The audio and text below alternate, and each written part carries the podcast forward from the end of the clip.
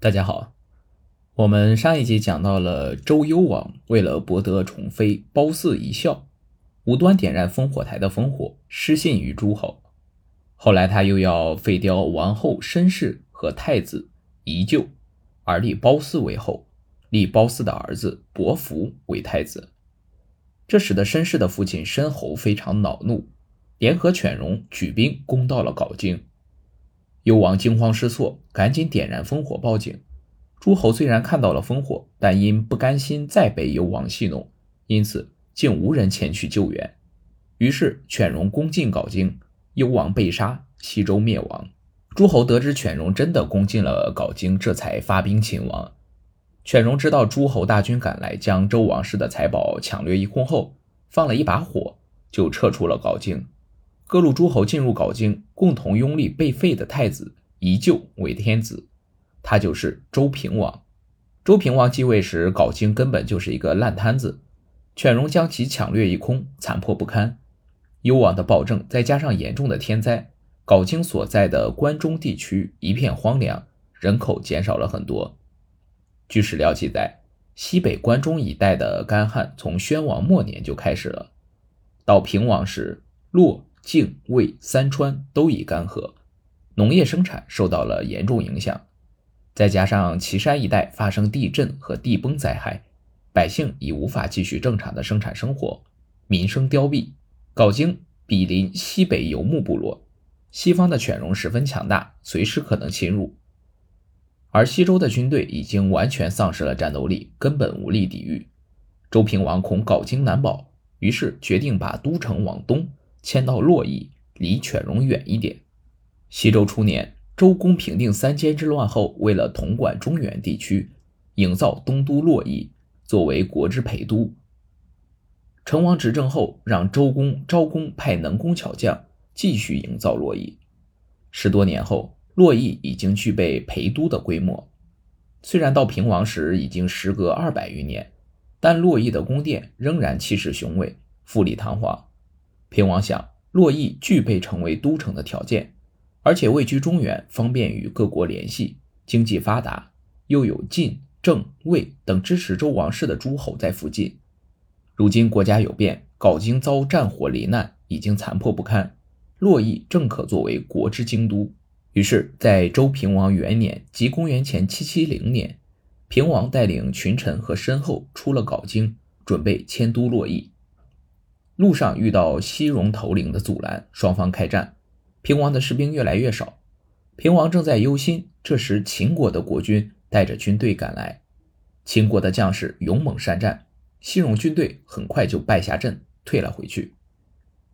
考虑到此去洛邑路途遥远，恐怕还会与西戎等彝族遭遇，秦国国君允诺说会率军队护送平王迁往洛邑。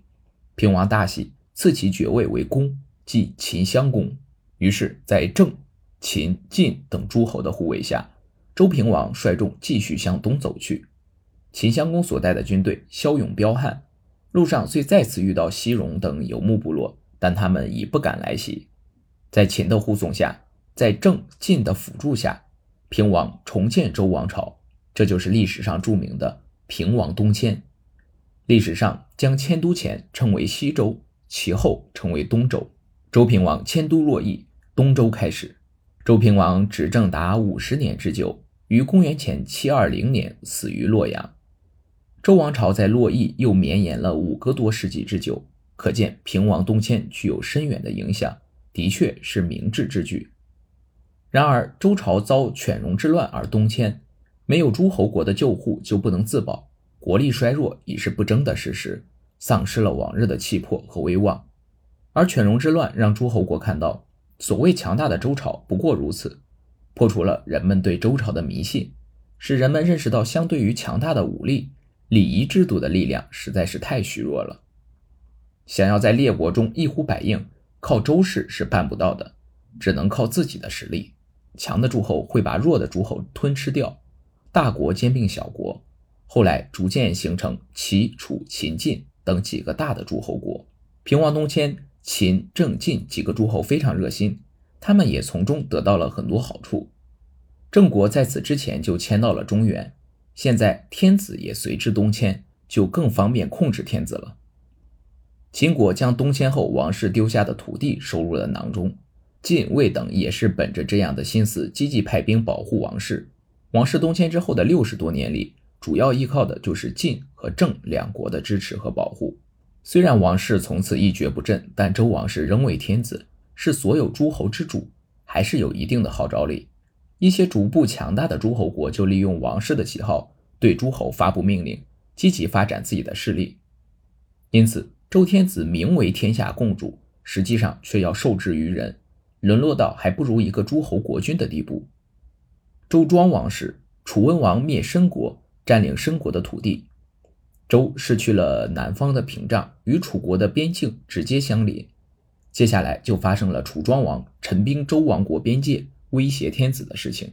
因此，尽管迁了都，保留了周王室共主的名义，但周王朝对诸侯渐渐失去了控制力。直接拥有的军事力量也日渐丧失，已经名存实亡。与此同时，周王室的土地也越来越少。平王迁都洛邑之初，周王室拥有的土地以成州为中心向外辐射。秦国赶走了关中岐山以东的戎人，把那里的土地献给了周王室，因此名义上岐山以东还是属于王室的。但是东部的土地，周平王的子孙也不能固守，面积逐渐缩小。周惠王时将虎牢以东的土地赐给郑国，将酒泉赐给郭国。周氏东边的土地被局限在虎牢关以内。后来晋献公借道于虞国，灭掉郭国。郭国是通往关中的咽喉要地，是古时桃林塞、函谷关、潼关的所在地。晋国占领郭国，周王室失去了关中的大片土地，就只能局促在东部的数百里间。从而降为二等诸侯国。周襄王时，秦国和晋国又把陆浑的戎人迁到了本为王室所有的伊川地区。后来王室发生内乱，晋文公因平定内乱有功，周襄王又把黄河以北的杨樊、温、原等邑赐给晋国。于是晋的边界延伸到南阳。就这样，周王室所拥有的土地，经过诸侯的不断分割，控制范围越来越小。只剩下洛邑周围方圆不足二百里的地方，周王室的地位更加下降。东周大体上又可分为两大阶段，前一阶段称春秋时代，后一阶段称战国时代。直到战国末期，秦国灭亡两周，此后到公元前二二一年，秦始皇灭六国，统一中国，战国时代宣告结束。从这集开始，我们就正式进入了春秋战国时代。那么。春秋战国又有哪些有趣的故事呢？我们且听下回分解。